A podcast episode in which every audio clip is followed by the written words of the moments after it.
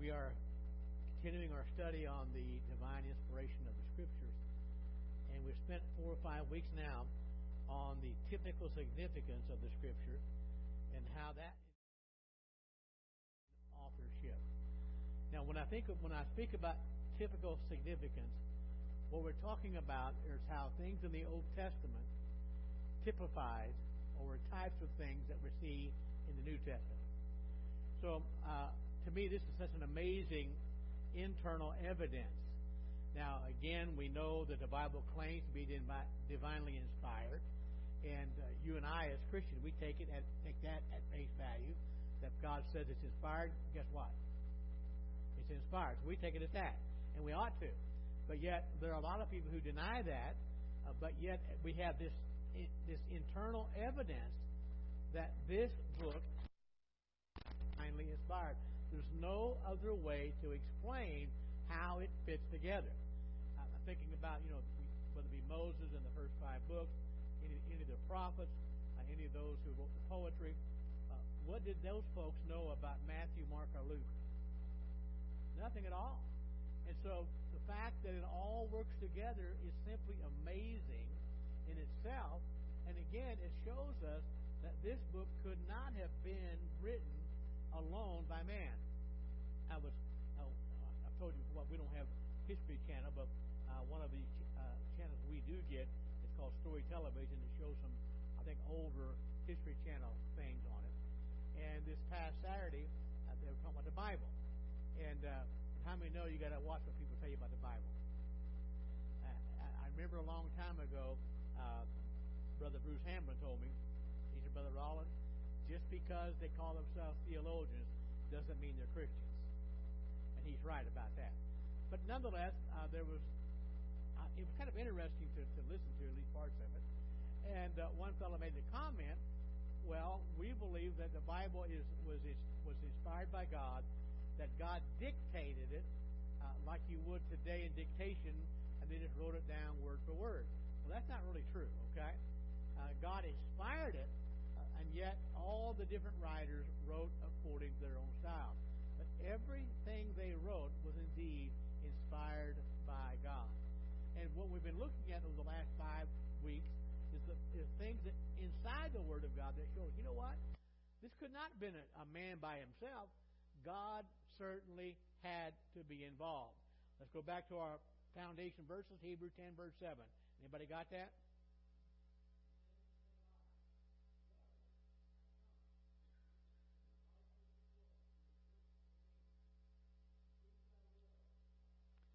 Thank you, Dan. Then uh, John five thirty nine. Anybody got that one?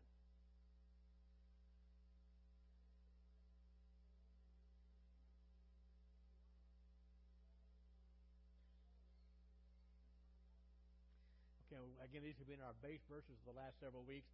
Uh, but I do want to point out, uh, if we know that Jesus speaking Hebrews 10, verse 7, he said, Lo, uh, said I, Lo, uh, I come to do thy will, O God. But in the middle of that, he says, In the volume of the book it is written of me.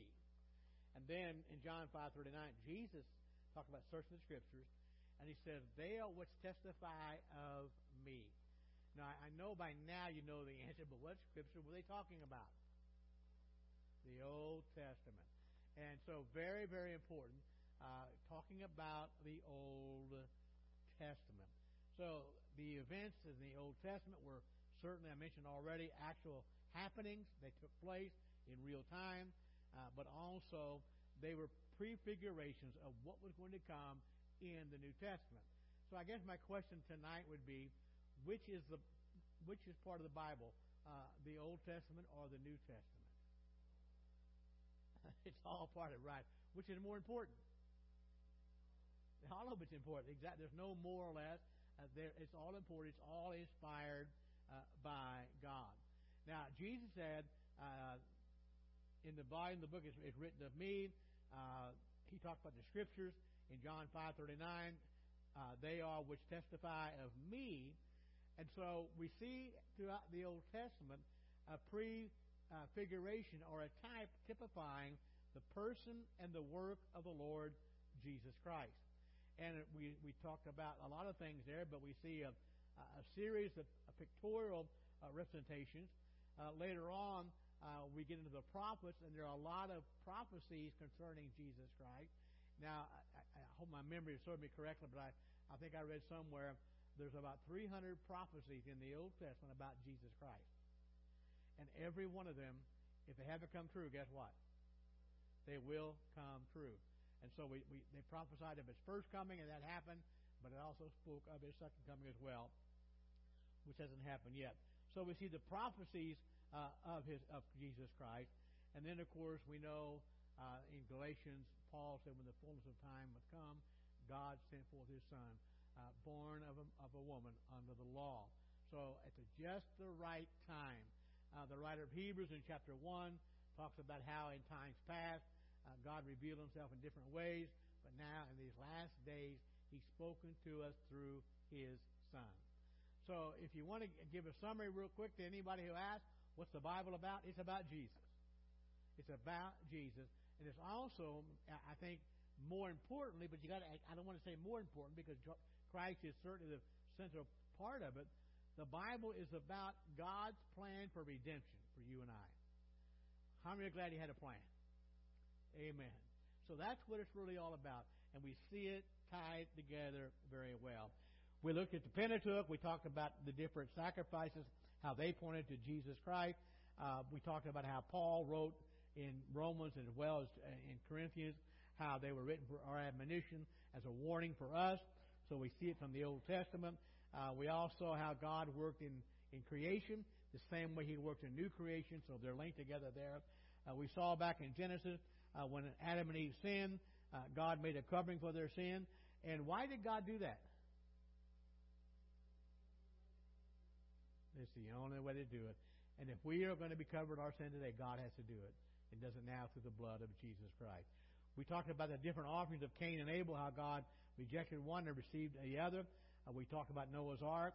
Uh, we looked at the, uh, Israel's deliverance from Egypt. And all of this typifies what takes place in the New Testament. So again, uh, actual events. But almost everything in the Old Testament has a very deep spiritual value for our life. Every battle the Israelites fought, uh, every time there was a change in government, every detail of all that uh, ceremonies they had, uh, any biography that we see in the Word of God, is designed to instruct us and it's designed for our edification.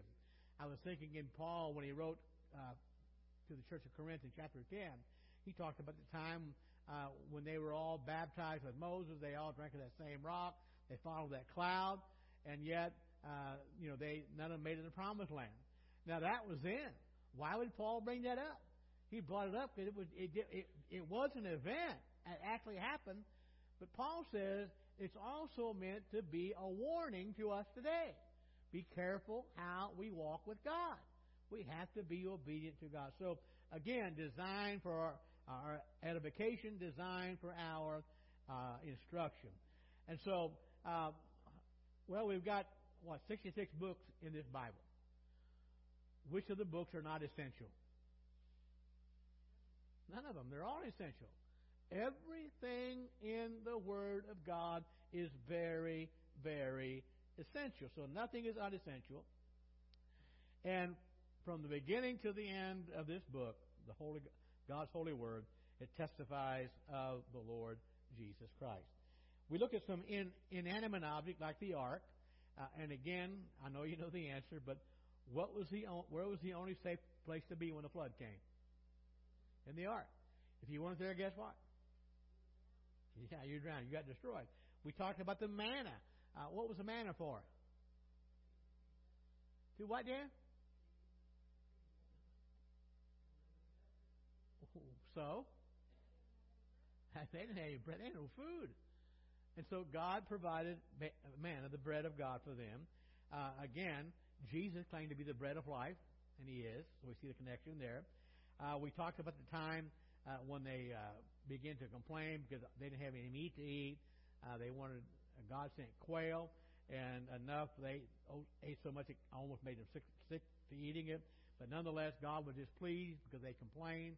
He sent some uh, poisonous snakes among the camp and uh, he told Moses, put a uh, serpent on a brazen rod, on a brass rod, lift it up, and if anybody is bitten by that any of those serpents, if they'll just look through that snake on the pole, they will be healed. How dumb can you be? What can a brass serpent on a pole do for you? You know why it worked? Because God said it would. Now, now listen to me. Listen to me very carefully. Suppose we were there and we got bit by one of those poison snakes, and we thought, you know what, Moses, that's dumb. I'm not going to look on that thing. I refuse to do it. You what? Not how I wanted to, though, right? Absolutely. It, it, doesn't matter. And you know, today, you know, Jesus in John chapter 3 talking to Nicodemus, and he said, Except I be lifted up. If, if I am lifted up, I will draw all men to me. So he talked about, he referred to that brass serpent in the Old Testament. You think Nicodemus knew what he was talking about? Sure he did. Nicodemus read that. And now we have Jesus comparing himself to that brass serpent. So we see there in the Old Testament. Now, now, hold on for a minute. I know that Moses was God's, God's man for the hour for 40 years as he led them out of Egypt. Uh, Joshua, very important. Caleb, very important in that. I, I wonder when they read in John chapter 3 that Jesus would claim to be that serpent. They didn't, they didn't know anything about that. It, it wasn't like, you know what, I, I know Christ is coming and he'll have to have an illustration, so we'll throw in this brazen serpent here in Numbers. Not at all. They had no idea. Now, hold on. Was there really a, bra- a brass serpent in the book of Numbers? Yes. An actual event. But understand, it also had a deep spiritual meaning because that brass serpent pointed to what Jesus Christ would do one day, and of course, He does it for us. We also uh, looked at some; those were inanimate objects. We looked at living creatures like the Passover lamb, and uh, we know what that was, chapter 12 of Exodus, and how uh, during the night of uh, of the Exodus, the first night, they had to kill that lamb and put the blood over the top of the door, the sides of the door. And uh, we also know that uh, they would sacrifice bullocks and goats and rams. And all of those things, did they really happen? Yes. Uh, were they things that God prescri- prescribed for the time? Yes. But, he, but understand there was a greater spiritual significance. All of those sacrifices, including the Passover lamb, every one of them pointed to the greatest sacrifice of all. Now, again, we, we talked about Moses Sunday night in our message and how uh, Moses and God spoke face to face. A remarkable thing if you think about it. But again, I think a lot of what Moses wrote about, a lot of what he experienced, he had no idea the spiritual significance it would have in the New Testament. But who knew that? God did. So again, divine inspiration. God used man, absolutely, to write his book, but he also, it was inspired, it was breathed out by God. Also, uh, there's some institutions that were set up in the Old Testament, and uh, one of them, of course, uh, was the uh, Passover institution. And again, uh, we talked about that in quite a bit of detail as far as the Passover itself. But let's go to Exodus 12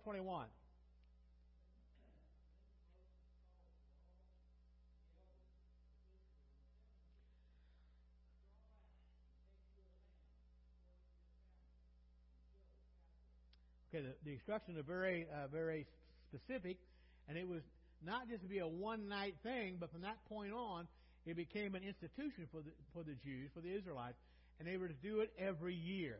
Now, if you study the, the uh, Old Testament, you know that during the time of the kings, it, it, it, ceased for the most part, and they may have done it once or twice when they had some good kings in Judah, but but not so much. But nonetheless, it was to be an institution. They were carried out every year, once a year, and it was important for the Jews to remember how God had brought them out of Egypt.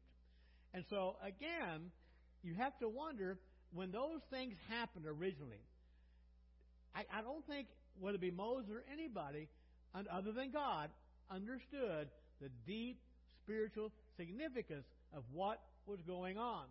Now, uh, uh, again, uh, thinking about, uh, and I don't have this verse in our in our overhead tonight, but in John chapter one, uh, John the Baptist is speaking to a, to a group of people, uh, probably baptizing, and he looks over and he sees Jesus, and he makes the statement. He says, and he points to him and says, "Behold, the Lamb of God, which takes away the sins of the world." So, will the Jews know what a Lamb of God was? Yes. They had sacrificed the Passover lamb over and over. And other lambs, sacrificial lambs, if you will, through the year. And so they would have understood. John was identifying Jesus as the true Passover lamb. 1 Corinthians 5 7.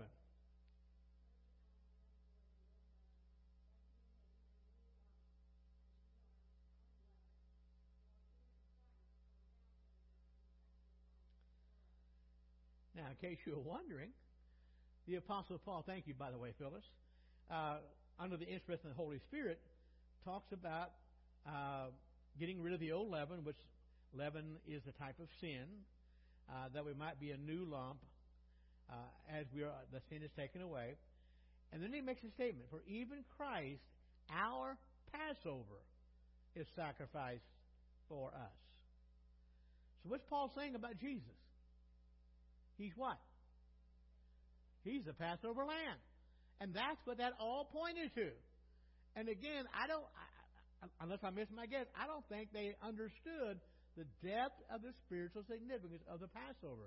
That one day God would send the final, final Passover lamb, and that, of course, was the Lord Jesus Christ. So you had the institution of the Passover, okay? And even that pointed to Jesus Christ. Uh, but another uh, institution, I'm, I, I don't like using that word, ceremony, I guess they did every year, was the Feast of the First Fruits. And during that time, they had what they call the waving of the first fruits. And it was commanded by the, by the Lord. And the first fruits took place during the week, the, the celebration of Passover. And actually, Passover was a part of the first fruits. And it was celebrated on the 16th day of the Jewish month uh, of, of Nisan, and two days after the Passover festival began, and somewhere in March, early April of our time. Now, this feast of the first fruits, it reminded the Israelites how God provided for them in the promised land. How God provided for them.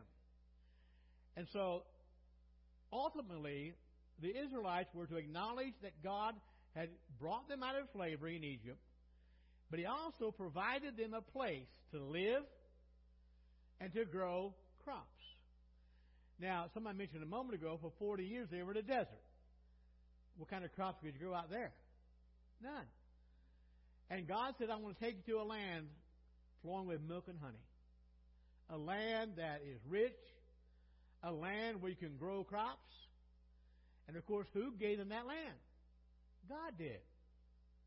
Deuteronomy 26, look at the first three verses.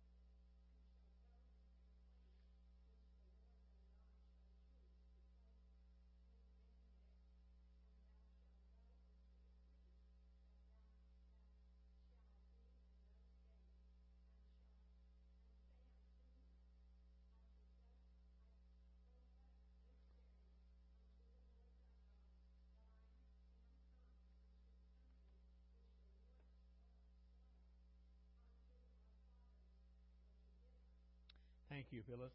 Now, let me kind of walk through this for a minute. Give me a minute here. Uh, first of all, of course, God is speaking to Moses. And he says to Moses, There's going to come a time when you come into the land that I'm giving you. Implying what? Hasn't happened yet, but what, Dan? It's going to happen. It is going to happen. And, and God says when you begin to dwell there, so this feast of the first fruits was not celebrated during the 40 years. This is when you get into the land, okay? He said, What I want you to do, I want you to gather the first. What's first mean? Yeah. If you plant corn, that first year goes who? It goes to God.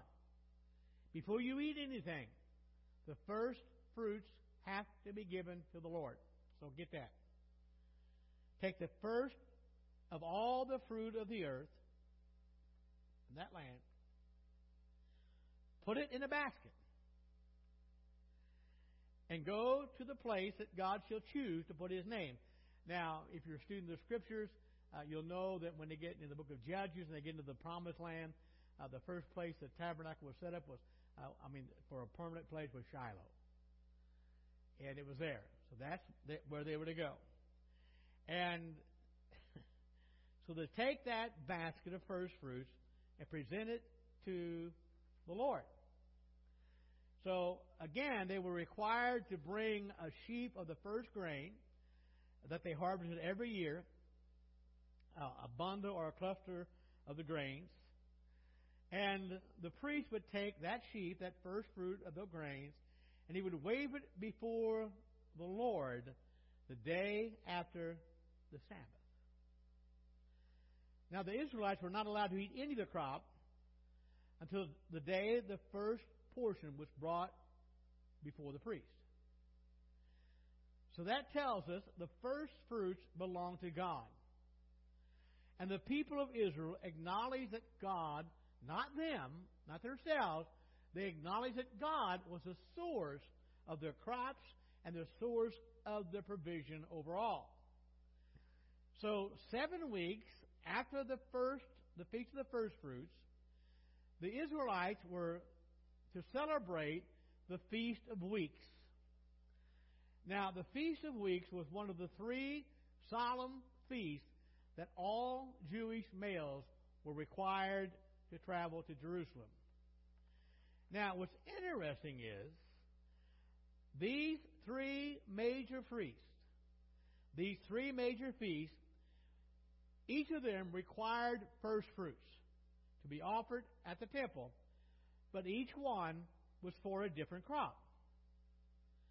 Now, the Feast of Tabernacles, again, required first fruits, and it was the olive and grape harvest for the Feast of Tabernacles. The Feast of the Weeks involved the offering of the first wheat harvest. And the Feast of the First Fruits which happened within Passover week, was specifically uh, for the offering of the first of the barley harvest. Now think about this. Notice the details of all this. Bringing the first to God. Now, by the way, one of the reasons that the Feast of Weeks is first, it, it's a lighter grain barley is, ripens quicker than wheat. And so it would be the first of the first fruit offering on the Jewish calendar. Now, it also marked the first harvest of the year. And again, it was to magnify in their mind the symbolism to remind them that God was the one who provided for them. God was the one. And the first thing the Israelites would do, after a long and laborious season of growing crops, they would come to the priest and they would express how thankful they were for what God had provided for them and how that God had met their needs. Years ago, I was a young Christian, and uh, my grandmother had been saved for quite a few years, and uh, very godly woman. And uh, she had another lady in her church. Her name was Billy Rainey, and we always called her affectionately Sister Billy. And another godly woman. And I'll never forget when Sister Billy's husband died. Uh, he had a I don't know exactly what he did, but a lot of uh, expensive tools, wrenches, and things like that. And of course, Sister Billy would never use them again. And so they, I don't know if they auctioned or they had a sale, but evidently the sale brought about a whole lot of money. And my grandmother was telling me about it, and uh, Sister Billy said, "Well, do I tithe on this as a whole or what?" And I never forget what my grandmother said to her. I didn't understand at the time. She said, Sister Billy, remember the law of the first fruits. Meaning what? The first part goes to God. Need has that changed? No. It is still true today. And like the other Jewish festivals in the Old Testament, the feast of the first fruits prophetically foreshadowed the coming of the Messiah and his ministry. Leviticus 20. Now hold on a minute, okay? Let me back up for a minute. When you're harvesting that crop and you take those first fruits, and I know you're taking it to God, but what are you expecting from that crop? Is that all of it? No, there's more to come. There's more where that came from. So keep that in mind. Leviticus 23, look at verses 10 through 12.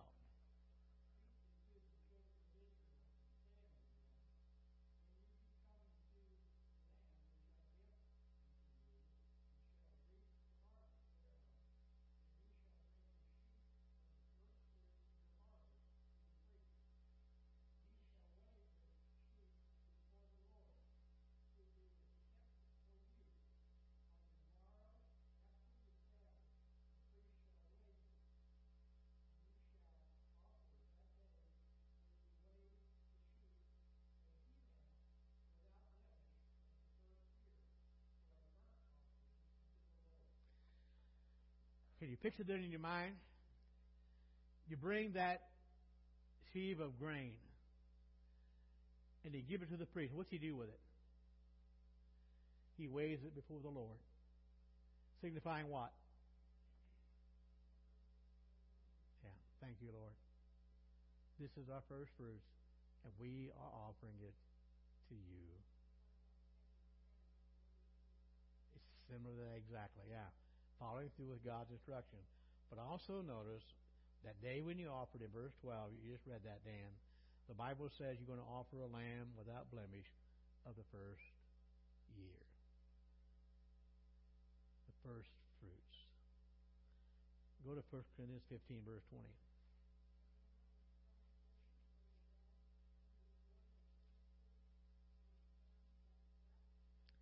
Okay, we read about the first fruits in Corinthians, but where do we first hear about first fruits?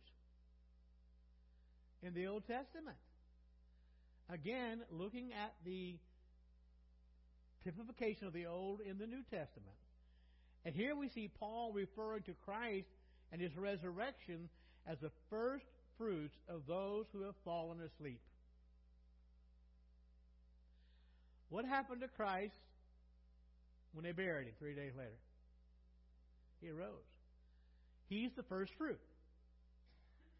Implying what? There's more to come. He is the first fruit. And just as the first portion of the harvest in the Old Testament, when they gave that, it anticipated a full harvest still to come. And when Christ raised from the dead, it had anticipated a full resurrection to come for all of those who die in Christ. And folks, that is so amazing. Again, an actual festival in the Old Testament, but look at the deep spiritual significance.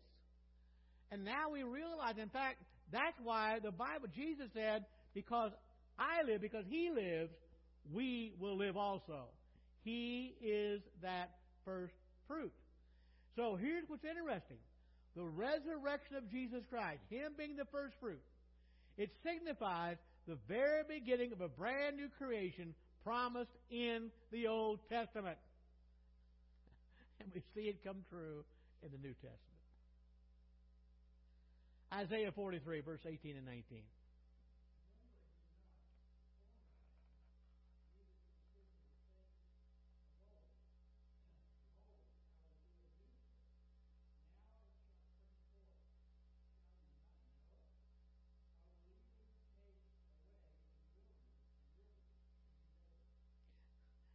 Okay? Now, I know Isaiah is writing this, and God has inspired him to do so. But I wonder if Isaiah understood the depth of what he was writing. Forget about the old things. And what were the Jews known for remembering? The past. Well, there's church people live in the past too, by the way. But Isaiah said, forget about that. God says that. And God said, I'm going to do a new thing. And it's going to come, it's going to spring forward, and you're not even going to, and, and, and you, you're not even going to know it. I'll make a way in the wilderness. And how many know he's done it, he's done it through Christ?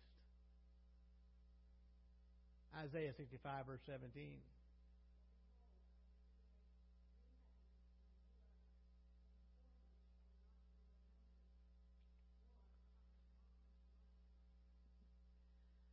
God in the Old Testament promised a brand new creation. He told Isaiah chapter 43, forget about the old. I am going to bring some new things. Isaiah 65, I'm going to create a new heaven, a new earth, and the old will not be remembered or come to your mind. Romans 8.23.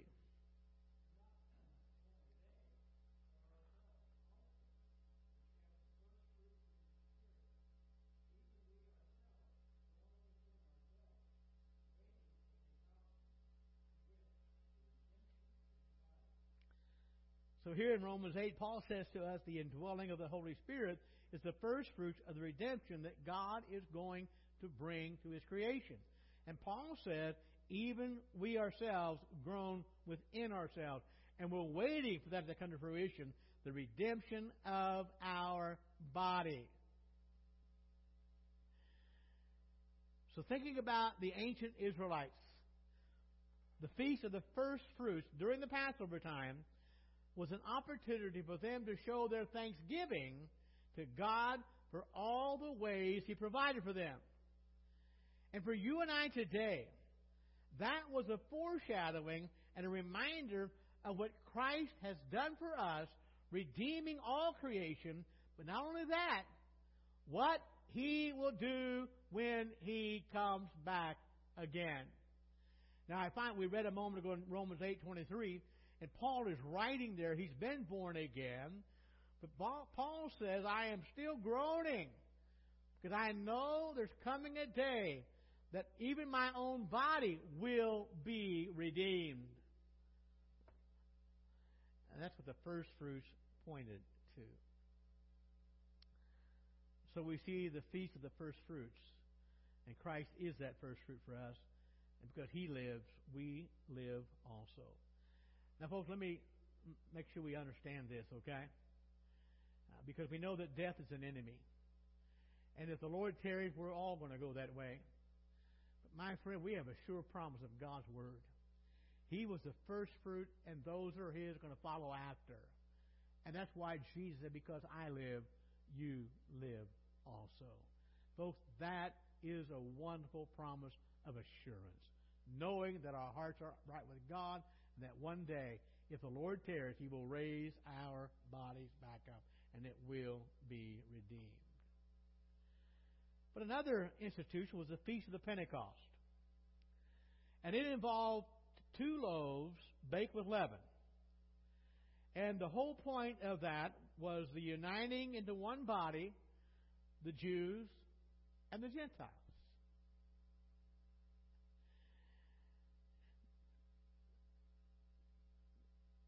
And again, unless I miss my guess, when that festival was instituted, do you think the Jews really thought that one day God would include the Gentiles?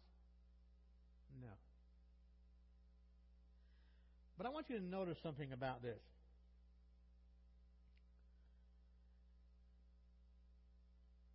Pentecost was the celebration of the early weeks of harvest. And I mentioned earlier, in Palestine there were two harvests each year, one for barley, one for wheat. The early harvest came in May and June, and the latter harvest came in the fall of the year. But you had two harvests. But Pentecost was the celebration of the beginning of the early wheat harvest, which meant that Pentecost always fell sometime between the middle of the month of May and in early June, somewhere in there. Now, there were several festivals, celebrations, or observances that took place before Pentecost. You had the Passover, you had the unleavened bread, and the Feast of First Fruits. But again, the Feast of First Fruits was a celebration of the beginning of the barley harvest. And that's how they were able to figure out the date of Pentecost. So the Bible says in the Old Testament that you would go to the day of the celebration of first fruits. And beginning on that day, you would count off 50 days from the first celebration of first fruits. And the 50th day would be the day of Pentecost. So, first fruits is the beginning of the barley harvest, and Pentecost is the beginning of the wheat harvest. Leviticus 23, look at verses 15 through 17.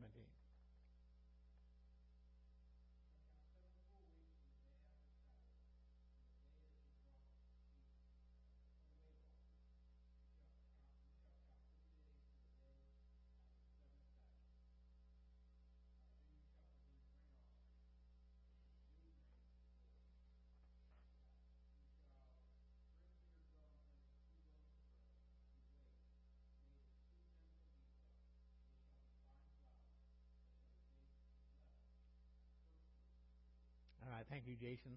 Uh, I want to ask you a question, Jason. In verse 17, uh, God gives Moses the instructions uh, for baking these uh, loaves of bread.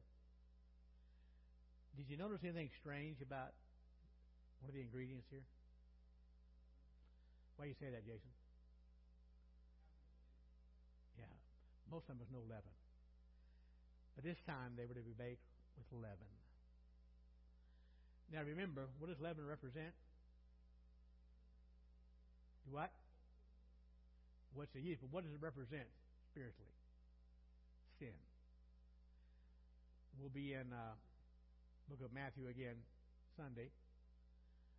And uh, Jesus tells the disciples to beware in our lesson next week, uh, to beware of the leaven of the Pharisees and the Sadducees. And the disciples said, wait, oh no, man, we forgot to bring bread. And now he's mad because we've got to bring bread, and that's what he's talking That wasn't what he's talking about at all. So leaven usually has a negative connotation. But this bread, fine flour, baked with leaven, and you're right, it, it is the yeast.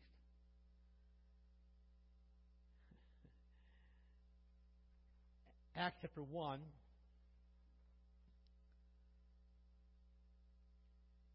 the disciples concerned about the kingdom of God when it would be set up. And Jesus, for lack of a better way to put it, said, It's none of your business. But he gives them specific instructions in verse 4 of Acts 1. Anybody got that?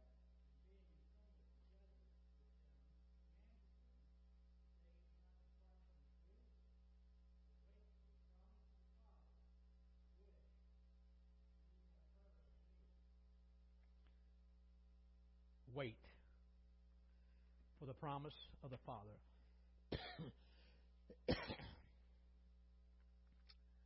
okay? What does wait mean? Say what? Yeah, don't go anywhere else. Wait.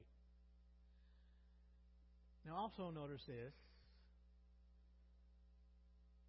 Whatever the promise was, they didn't have to pray it down. Why? It was promised. Now, did they pray? Sure.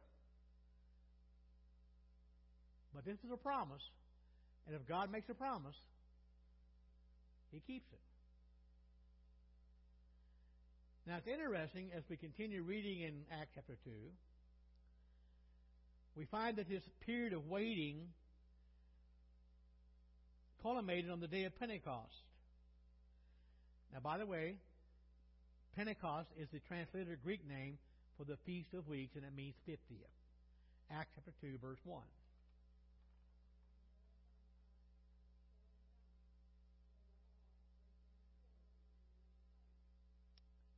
In one accord, in one place. When the day of Pentecost was fully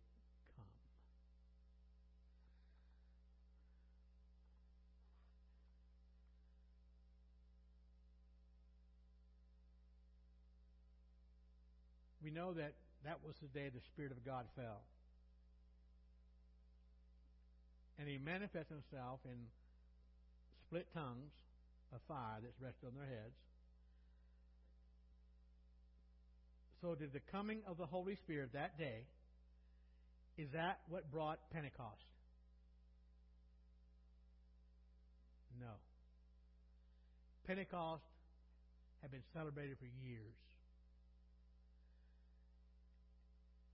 In fact, in Paul's last journey to Jerusalem, he wants to say goodbye to the church at Ephesus, and he's in a hurry. So rather than going inland, he hasn't come and meet him on the shore because his, his heart's desire was to be in Jerusalem before Pentecost. He wanted to celebrate Pentecost in Jerusalem.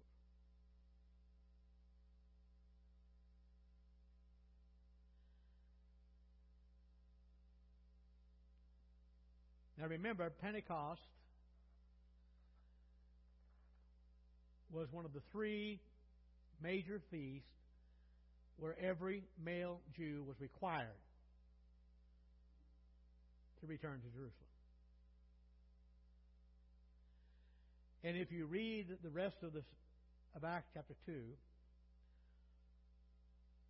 where did people come from? All over. I mean, there's a list of countries.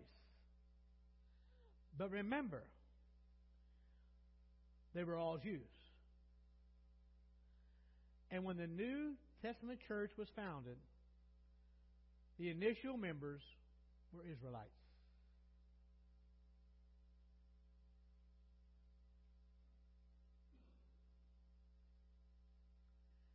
So one of the two loaves that we read about in Leviticus 23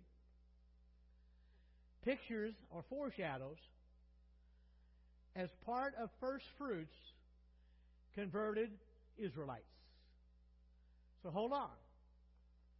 For the most part, on the day of Pentecost, do you understand the first fruits were Jews? They were the first fruits. But what does first fruit imply? There's more to come. Wow! I'm sure Moses understood that when he wrote about that. I doubt it. Because it was an actual festival, an institution they celebrated in the prom- they were going to celebrate in the promised land. There's no way they could have seen the spiritual significance of that. Now God could have revealed it to them if he chose to. So again, one of those two loaves on Pentecost, instituted thousands of years before the Acts chapter 2, verse 1, foreshadowed those Jews that would be converted on this day in Acts chapter 2. But it's also interesting what we read here in Acts 2 is the record of a partial fulfillment of the meaning of Pentecost. Remember how many loaves were there? Two loaves. In verse 16, Peter explains that. Acts chapter 2, anybody got that?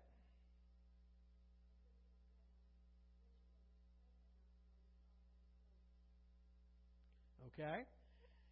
Now, he's quoting from Joel. And you can't miss the fact how broadly inclusive the statement is in verse 21 of Acts 2. Let's read that.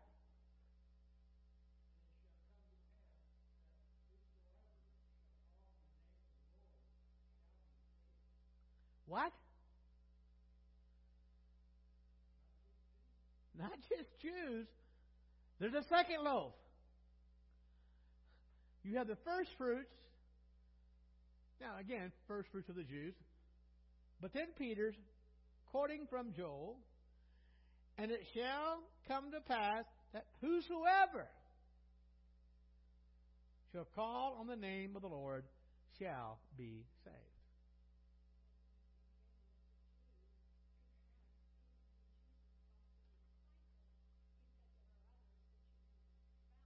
Absolutely.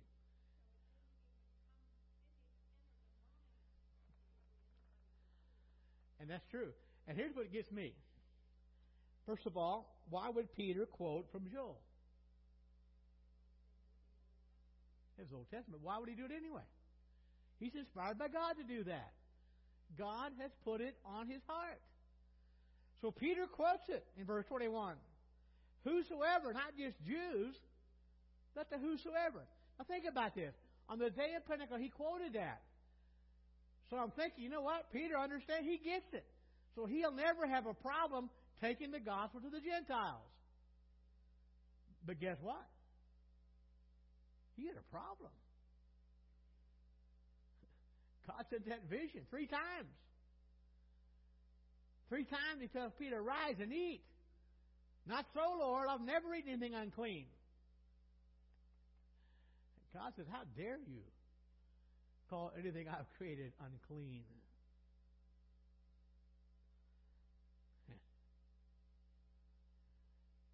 That's what happens when you try to take a nap on an empty stomach. He's downstairs frying chicken. Peter's taking a nap. And he's hungry. And God sends him a dream. And it wasn't long after that men come. And they knock on Simon the Tanner's gate said, Hey, is Peter here? God sent us here to get him. And even then, God said, Peter, there's some men coming. And they're going to ask you to go with them. And Peter, don't ask any questions. Just what? Just go.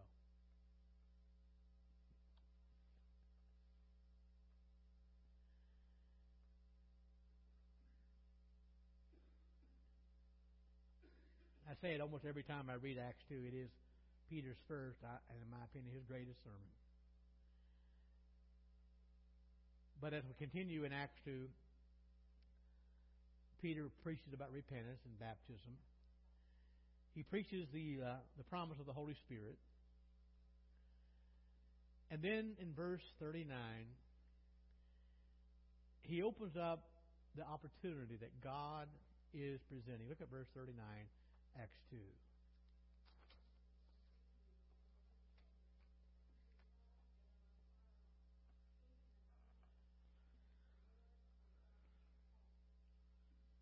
promises to you, to you Jews. And that promise is to your children. But Peter said it's also for those who are far off. Who are those? That's a Gentile. The rest of the world, the whosoever's. Amen. Yes, indeed.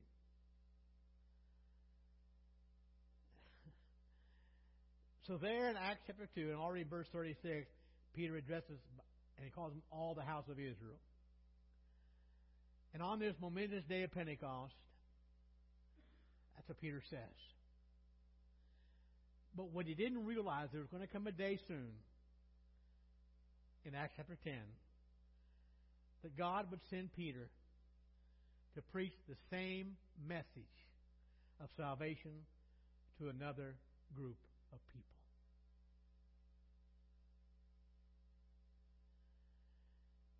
And through those remarkable revelations we talked about earlier, God caused Peter to go to the house of Cornelius, a Gentile. Acts chapter 10, look what Peter says in verse 34 and 35.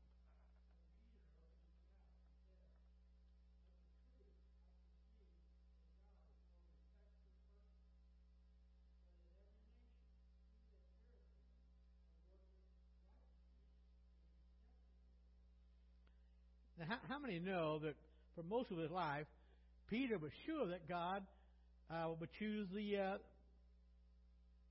he was respecter of the of the Jews.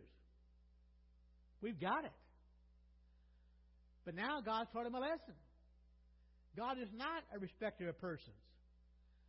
And Peter said, God revealed to me that in every nation there are those that fear him and work righteous, and they're accepted with him. So, two loaves in Leviticus 23. One to the first fruit of the Jews, the second loaf to the first fruit of converted Gentiles. Romans 15, verse 15 and 16.